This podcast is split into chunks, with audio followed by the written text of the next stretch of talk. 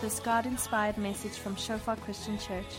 We trust that you will enjoy today's message and that it will encourage you to grow deeper in your relationship with Christ our Savior.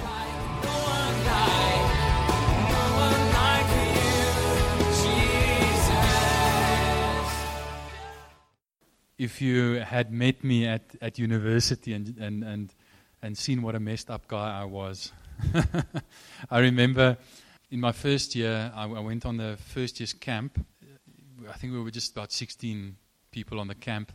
And I met, I met a girl there that I quite liked, became friends with. And then, beginning of my second year, we actually started going out.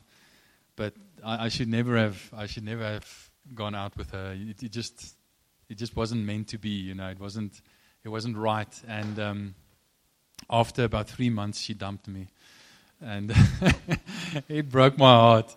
You know, uh, but I I should have known better. You know, I didn't. I didn't know myself that well.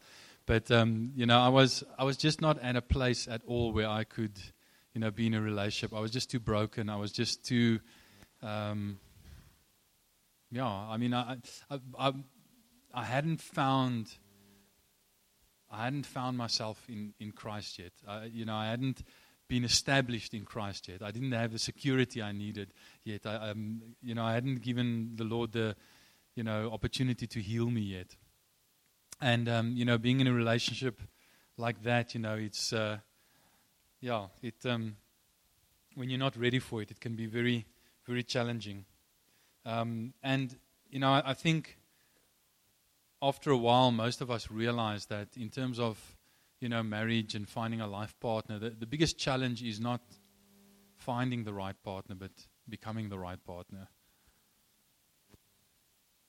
You know, I, I so often hear you know young people come to speak to me, you know, talking about yeah, you know, looking for the right partner and so on, and I, I usually tell them that's that's the wrong focus. You cannot you cannot determine other, what happens in other people's lives, but, but you can respond to what God's doing in your life. And um, the best thing that we can do is focus on what God is doing in our lives to help us to become the right partner, to become the right, right person. And um, yeah, the, the key to that to me is, is what I shared this morning at the end. You know, unless you make Jesus your one true love, you'll never know true love. Unless you make Jesus your one true love, you'll never know true love. Because it's in making Jesus our one true love that it strengthens us, it fortifies us. He, he in, in our relationship with Him and in that intimacy with, with Him, He heals us and restores us and helps us to become that right partner, the right person. Um, so I just want to uh, share a bit about that um, this evening, and I'm going to just read a, a couple of verses from 1 Corinthians 7 just you can just listen with me. I, I, I did a whole bunch of verses this morning from 1 Corinthians 6 in the beginning of 7. So 1 Corinthians 7, verse 7 says, I wish that all of you were as I am, but each of you, and, and when he says as I am, Paul means, you know, single, because he was, he was single. Um, it says, but each of you has your own gift from God. One has this gift and another has that. In other words, one has this gift, singleness, like me, Paul, and the other one as that marriage. You know? Um, and then in verse 8 he says, Now to the unmarried and to the widows, I say it is good for them to stay unmarried, as I, uh, as I do. But, to, but if you cannot control yourself, uh, sorry, if they cannot control themselves, they should marry. For it is better to marry than to burn with passion. To the married I give this command, not I, but the Lord. A wife uh, must not separate from her husband. But if she does, she must remain unmarried or even be, uh, or else be reconciled to her husband. And a husband must not divorce his wife. In verse 26 it says, Because of the present crisis, I think that it is good for a man to remain as he is. So some of what Paul is sharing here is contextual. There, there was a certain specific situation, what he calls the present crisis, that um, made his words especially strong. And he says, um, you know, are you pledged to a, to a woman? Do not seek to be released. are you free from such a commitment? Do not look for a wife. But if you do marry, you have not sinned. And if a virgin marries, she has not sinned. But those who marry will face many troubles in this life. and I want to spare you this. Paul, you're so considerate.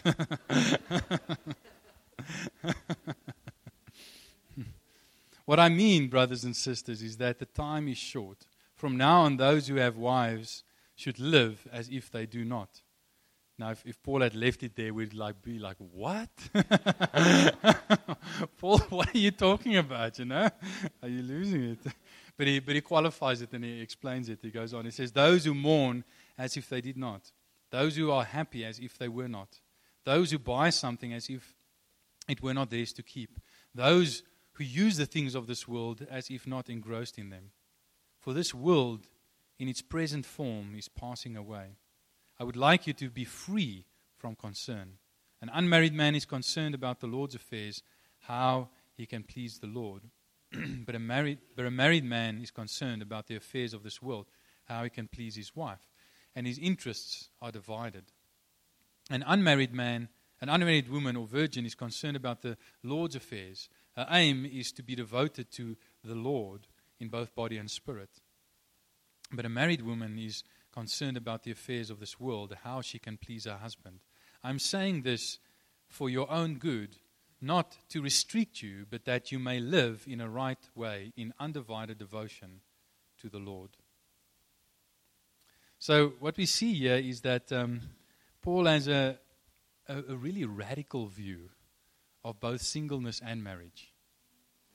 Quite a radical view of singleness and marriage. You know, if I can paraphrase one of the verses, he says, you know, um, you know, are you, are you, are you single? Don't be in too much of a hurry to get married. Are you, are you, are you married? Don't, don't try and get single, you know. Both singleness and marriage are very good ways of being a Christian. Are excellent ways of being a Christian. And, and each has its advantages and its disadvantages. And, and, and what Paul is saying is that each of them is a gift. You see that verse in the beginning where he says, um, To each one is given a gift from God. That's interesting. To each one is given a gift from God. So, so both your singleness and your marriage is a gift from God. The time that you are single is a gift from God. And the time that you are married is a gift from God. And we should receive both as such. Because both of them, God gives them to us to help us enhance our relationship with Him and our devotion to Him. Oops, closed my, my slide. So, so Paul has a, has a really radical view of, of both singleness and marriage, and, and I, I think we don't always appreciate how radical it was. I mean, for us, it's kind of surprising and, and even a bit, you know, shocking in, uh, when we read it, but it would have been even more so in his own time, in the first century. Uh, Tim Keller says Christianity is the first religion, philosophy, or thought system that ever lifted up long term singleness for adults as a perfectly good way to live. This was absolutely stunning in the first century. You know, we, we, we, we often say, no, but, you know, it was easy for them to say in that, in those days, you know, singleness was more easy in, that, in those days. It wasn't. On the contrary, it was more difficult. A lot more difficult. Um, in fact, you know, in, in a, our society is very individualistic. So, it, in that sense, it's easier to be single. In those days, it was very communal, very corporate. I, I mean, they thought sort of corporately as a whole. You, you couldn't be successful, you couldn't have uh, significance and honor by yourself. It was your family that gave you honor, which was one of their highest values honor. And was, it was linked to the family. Um, your future was linked to your family. Your security was linked to your family. I mean, if, if you didn't have heirs, I mean, in those days, maybe less than 5% of the people were like really rich and, and had, in, you know, didn't have to work, you know, to live. Most people lived on a day to day basis. They didn't work the day, they didn't eat. So there wasn't extra money to put into a retirement annuity. There was no retirement annuity.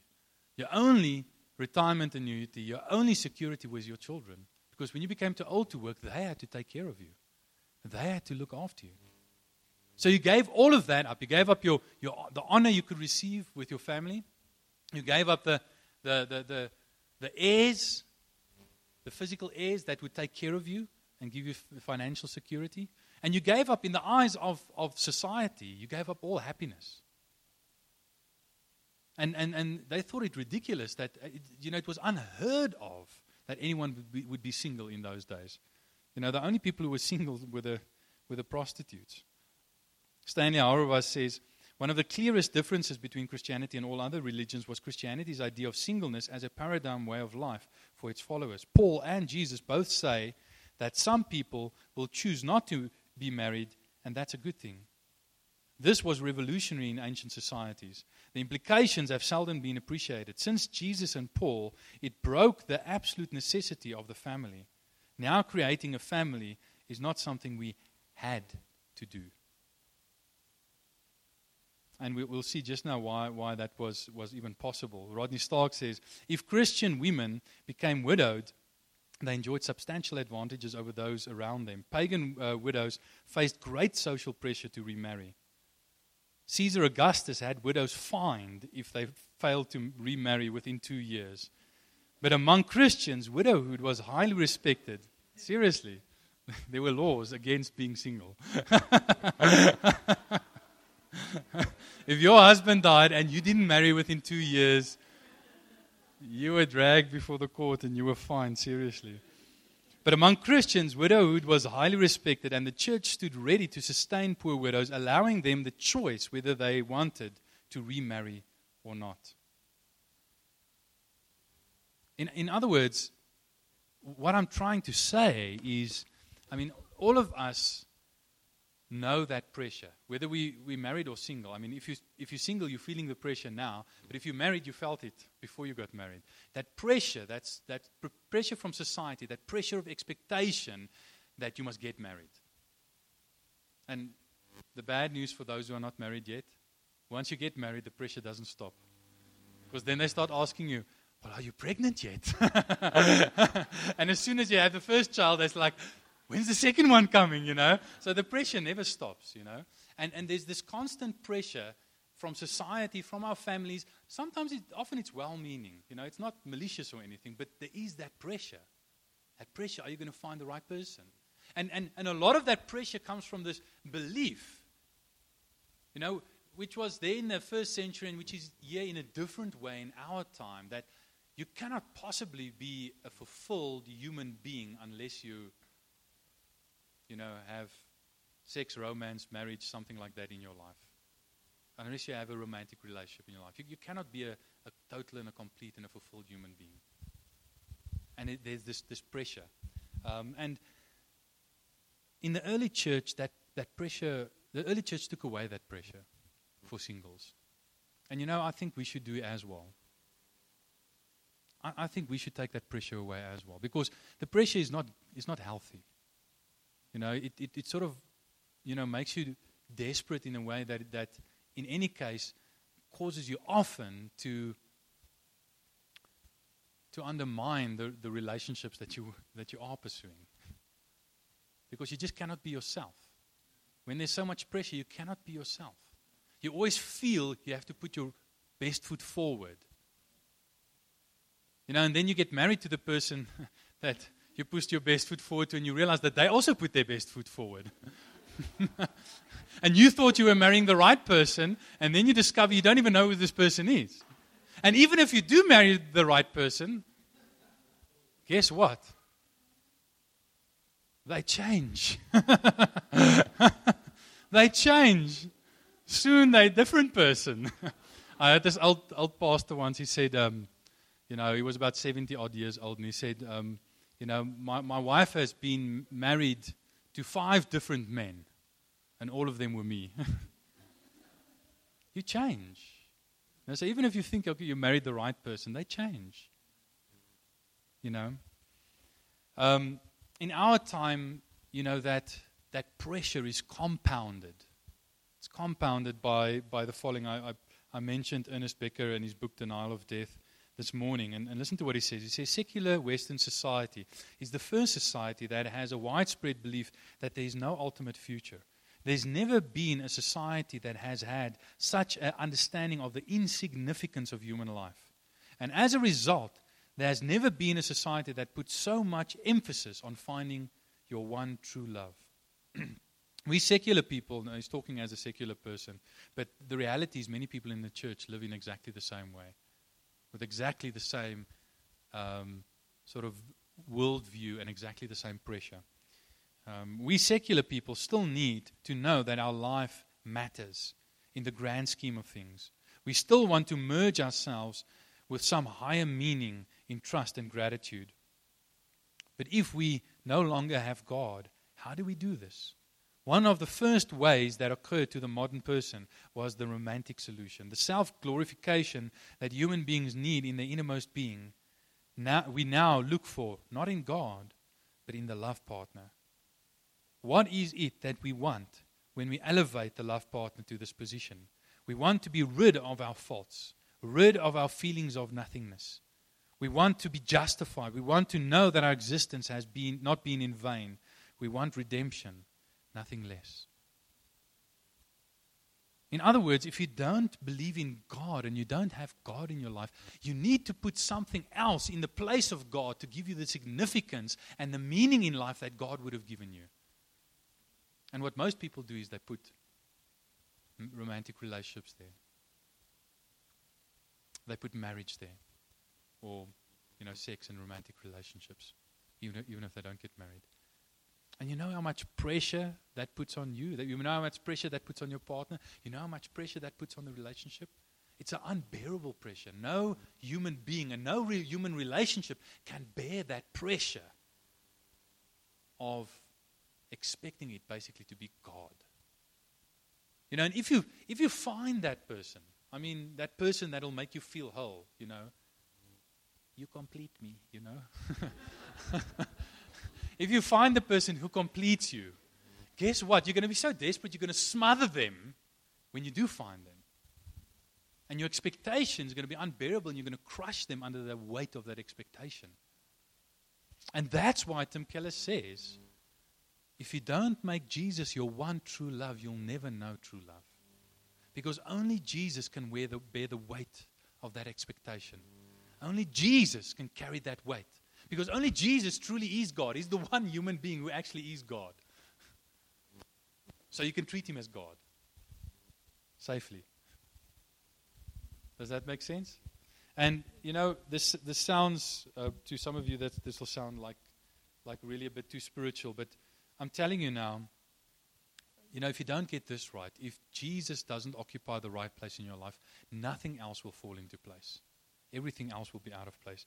Uh, Keller goes on to say, uh, Paul gives us the highest view of sex anyone ever had up to that time. And then he says it's quite okay to live your whole life without it.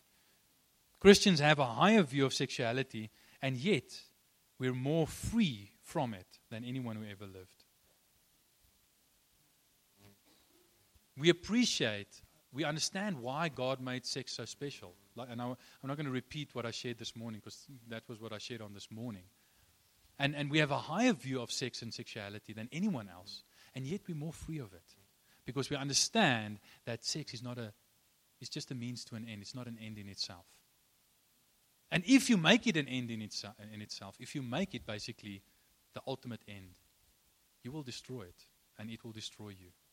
That's the way it is with all idols. You destroy them, they destroy you. And the reason why um, Paul could have this radical view of both marriage and singleness, and why, you know, under social circumstances where it seemed totally impossible, Christians could give up family, all that kind of stuff, all, uh, everything that went with it in their society, was because uh, Christians had, they knew they had the ultimate family. They had the ultimate future and they had the ultimate lover.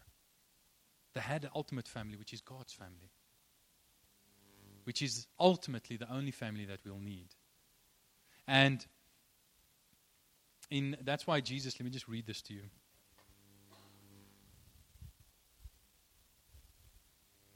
In Mark chapter 10 verse 29 and 30. He says,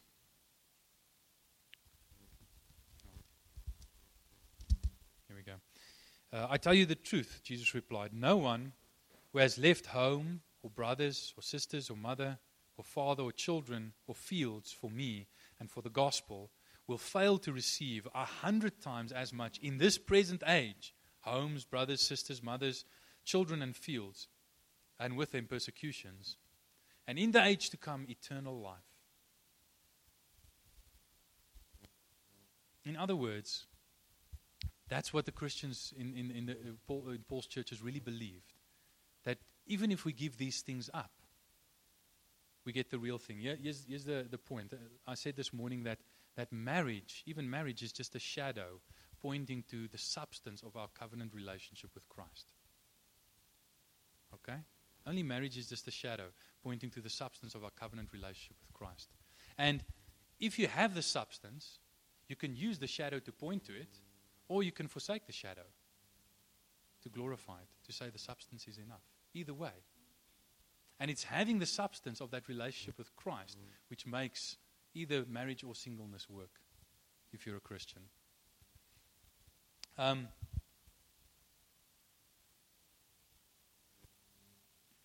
Paul, Paul says in, in verse 29, let me just read that to you. Um, what I mean, brothers and sisters, is that the time is short. From now on, those who have wives should live as if they do not. Those who mourn as if they did not. Those who are happy as if they were not. Those who buy something as if it weren't theirs to keep. Those who use the things of the world as not engrossed in them. For the world, in its present form, is passing away. Now, many people have looked at that and said, okay, Paul believes we live between is sort of in the overlap of the ages. Jesus has come and he's going to come again. In the overlap of the ages, we have the Spirit. We have the foretaste of the things to come. We have a foretaste of the ultimate family. We have the for, a foretaste of eternal life, the ultimate future. We have a foretaste of Jesus as the ultimate lover in, in our lives. Um, but, Jesus, but, but they say, well, they said the time is short, and, and he was expecting Jesus to return soon, and Jesus didn't return soon. So everything that he says is based on that false assumption. But that's not so. Paul is not saying that he believes Jesus will return soon. He's not saying that the, the present age will soon pass away. Listen to what he says. He says, For this present world, uh, the, the world in its present form is passing away. The world in its present form is busy passing away. And we have that hope of the future. Now, because of that, because we have that, see, we can have radical devotion to Jesus, our Lord, undivided devotion to the Lord, which then can flow out, can then flow out into undivided devotion to one another, whether we are spouses, whether we are brothers and sisters, whatever our relationship is, out of that devotion to Jesus can, can flow our devotion to one another. So both singleness and marriage is a is a is a gift from God, and um, an opportunity to, for undivided devotion to the Lord. And what Paul is is saying is make sure that no matter who else you devote your life to, no matter who else you make yourself vulnerable to in relationship, no matter who else you commit yourself to in relationship, make sure that first and foremost, you commit yourself to Jesus. Because He's the only one that will fully return your commitment and then some, your devotion and then some. He's the only one that will love you more than you love Him. He's the only one who can do that, who can love you that much. And once you are that loved, then you are ready to love others the way that you are loved. Once you are that cherished, once you are that um, once you know that security of your love in, in, in God, in Christ, then you are ready for either marriage or singleness. And then it won't matter. Then it won't matter. And you know what I've, what I've found is so often we, because of this pressure from the culture, you know, there's this view that you cannot possibly be a fulfilled human being um, unless you're in a relationship. Or if you're not in a relationship, there must be something wrong with you. Right? There must be something wrong with you. And, and we, we take that pressure upon us we take that pressure upon us. And we become desperate because we think like the world. And we put that pressure upon ourselves. And what Jesus is saying is take that pressure away. Here's the trick. Here's, here's the thing, and how the devil tricks us. He tricks us into adopting the world's view of relationship, of idolizing relationship.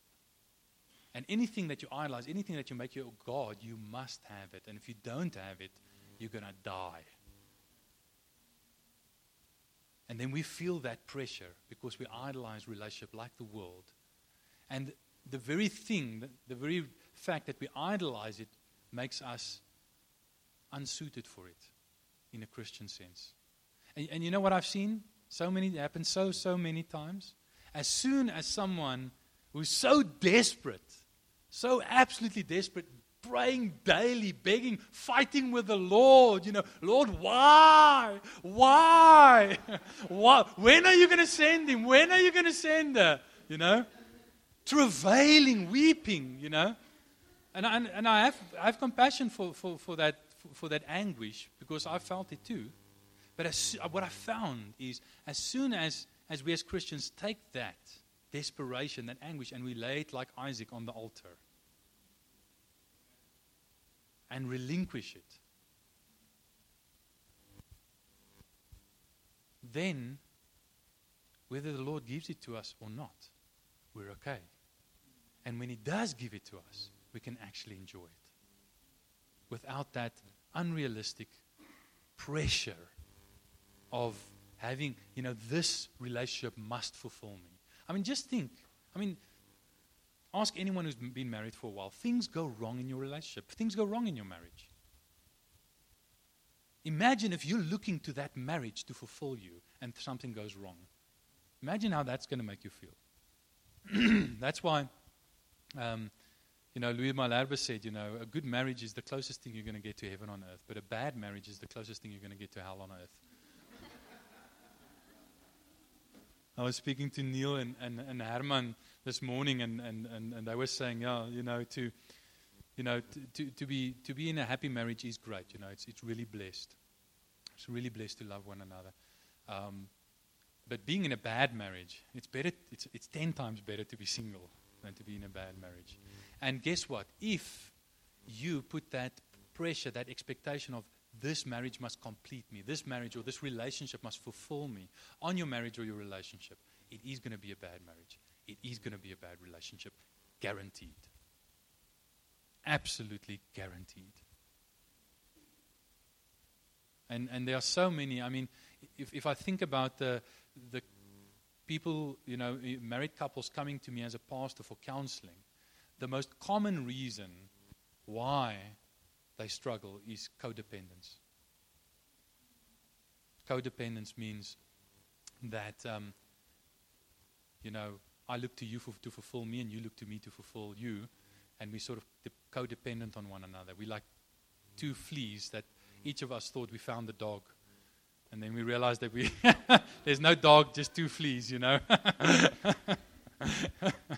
That's codependence, and and that and that comes from that it comes from that putting that expectation that should be on Jesus on your relationship, and it destroys your relationship. So I, want to I want to encourage you. Let let's stand this this evening, and I want to encourage you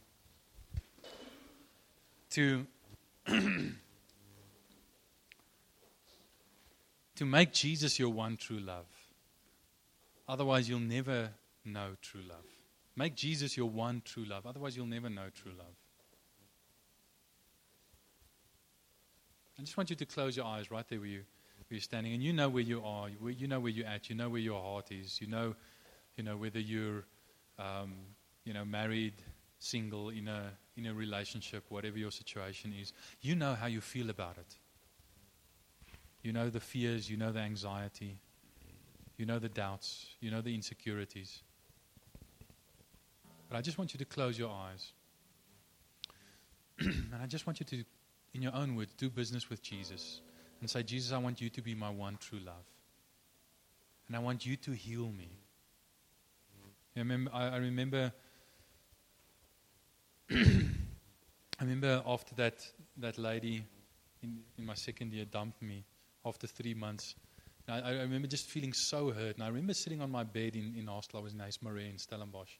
And I, I remember sitting there crying on my bed. And, and, and just being so despondent and so desperate and so downcast. And, and, and saying to God, God, I'm so messed up. I'm such a mess. I cannot have normal, I've never had a normal relationship with, with a woman. I never even had a, a close friendship with a woman. You know, I, I just don't know how to have relationship with women. I'm just messed up. I'm totally messed up. Uh, you know, am I ever going to be able to marry? Ever, you know? And you know what? As soon as I gave it to the Lord, the Lord started working in my life. And I've been married for more than 15 years now. Three children.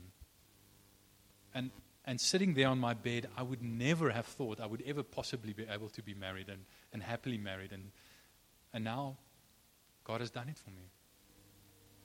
He's taken me from being so messed up to least being not messed up, so badly messed up, so that I can at least be married, you know, and be a father, you know, to children. So just do business with Him. Just close your eyes and bring all that expectation to Him. Take it off your future marriage, your relationship, your spouse. Take it off them and put it on Jesus. He can carry it.